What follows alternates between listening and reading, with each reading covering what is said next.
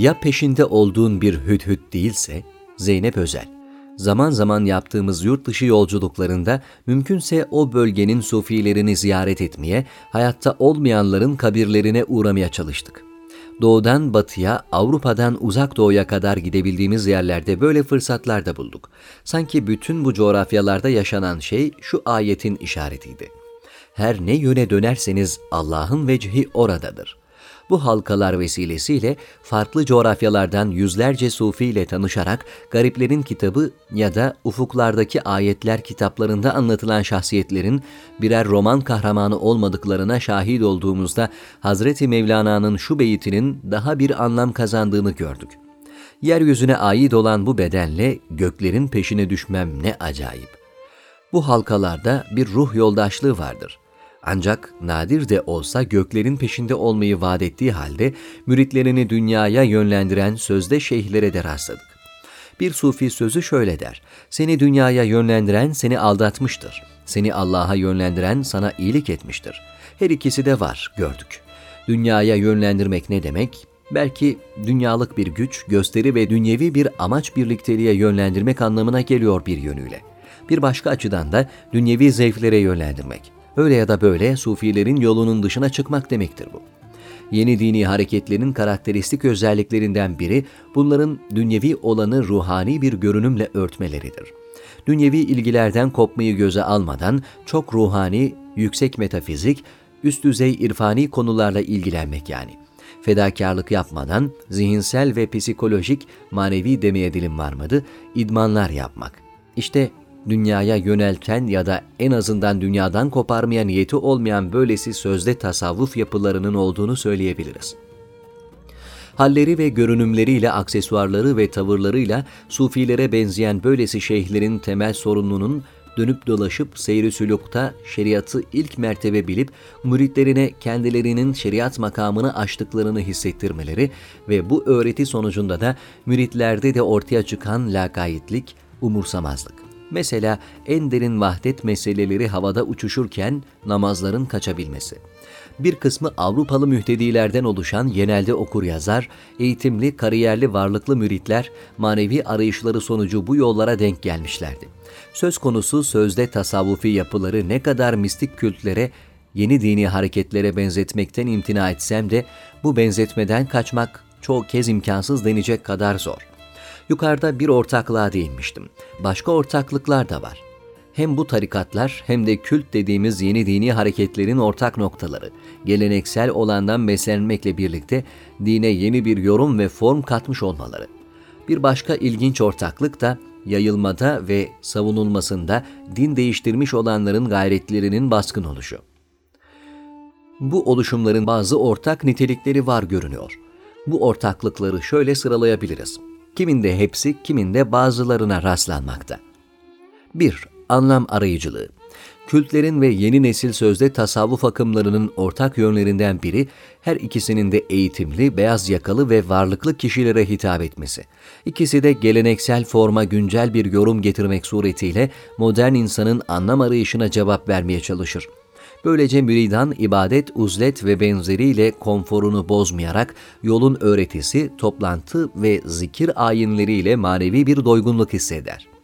2. Batınilik Kültlerde kadim dinlerdeki kurallar ezoterik bir yorumla harmanlanıp gizemli bir forma sokulur. Hatta bazı kültlerin liderleri Tanrı ile bizzat görüştüğünü söylediği kurallarla üyelerini bir peygambermişçesine bazen bir tanrıymışçasına yönlendirir. Söz konusu tarikatların şeyhleri de aldıklarını iddia ettikleri ilhamlarla ayetleri ve kuralları batıni olarak yeniden yorumlayıp en temel konuları değiştirerek müritlerini yönlendirebilir. Mesela İran'da tanıştığımız ve silsilenin kadim bir tarikata dayandığını iddia eden biri, Kur'an-ı Kerim'de cehennemle kastedilenin bu dünyada ve öbür dünyada Allah'a kavuşamamak olduğunu, aslında cehennem diye bir şeyin olmadığını söylemişti. Bir diğeri de ayette başörtüsüyle kastedilenin güzel ahlakla kusurları örtmek olduğunu iddia etmişti. Belki bu uç bir örnek ama şöyle ya da böyle şeriatın kurallarını gönlünce esneten diğerlerini de bu başlık altında hayal edebilirsiniz. Gerçek sufilerse bir ayetten işaret yoluyla çıkarılan anlamın geçerli sayılması için onun zahiri manasıyla çelişmemesi noktasında hassastır. Ebu Süleyman Eddarani'nin kalbime gelen bir ilhamın doğruluğunu iki adil şahit, Kur'an ve hadis tasdik etmedikçe doğru kabul etmem demesi de bu hassasiyete bir örnektir. Bu batınilik zamanla şeriat, tarikat, hakikat üçlüsündeki şeriatı ilk basamakmış gibi algılatıp şeriatın sıradan sokaktaki avami Müslümanlar için olduğunu da iddia edebilir. Oysa faslı mübarek bir şeyh efendinin de dediği gibi şeriat, tarikat ve hakikat bir bardak sütün içeriği gibi ayrılmazdır. Sütün suyu, yağ ve kaymağını bir seferde içersin. Biri eksik olursa o içtiğin artık süt olmaz. 3. Karizma perestlik Kültler en önemli güçlerini karizmatik ve otoriter bir liderden alırlar. Liderleri istediği için topluca intihar eden üyeler bile vardır. Bu yeni nesil sözde tarikatlarda da bildiğimiz mürit-mürşit ilişkisinden farklı bir ilişki gözlemlenir. Tarikatlar günah işleme ve ahlaksızlık karşısında duyarlı yapılar olma iddiasındadır. Ama bu sözde tasavvufi yapılar, sözde şeyhler ahlaki zaaflara sahip olabilirler. Mesela cinsel istismar. Günaha meyyaldir. Zahiri kuralları hafife alır ama müritleri büyüyen karizmaları sebebiyle sorgulanmazlar. Olay çoktan tasavvuf olmaktan çıkmıştır. Ama müritlerin bundan haberleri bile yoktur.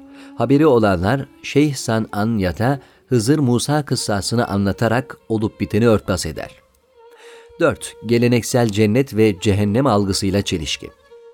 Bu tarz sözde tarikatlarda cehennem vurgusuna ya da şeytana hiç atıf yapılmamakta, hemen her zaman aşk ve muhabbetten bahsedilmektedir.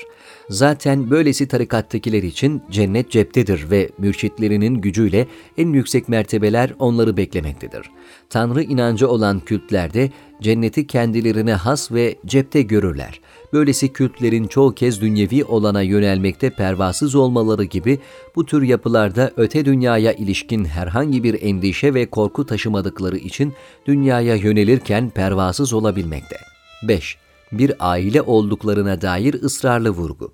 Bu tarikatlardaki yapı iç dayanışmayı Müslüman Müslümanın kardeşidir diyen bir peygamberin ümmeti olarak güzel görebiliriz.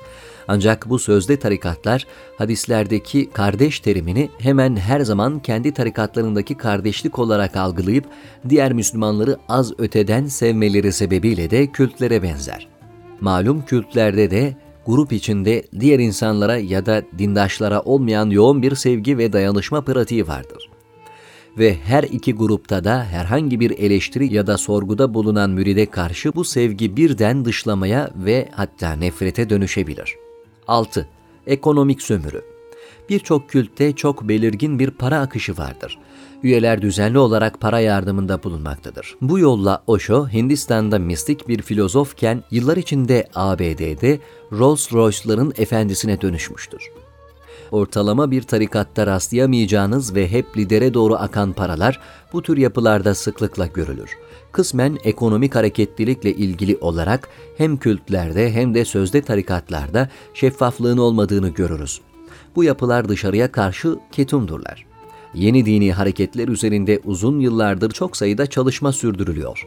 Konuyla ilgili önemli bir birikim oluşmuş durumda bizim bahsettiğimiz sözde tasavvufi yapılarda tıpkı kültler gibi incelenmeyi bekliyor.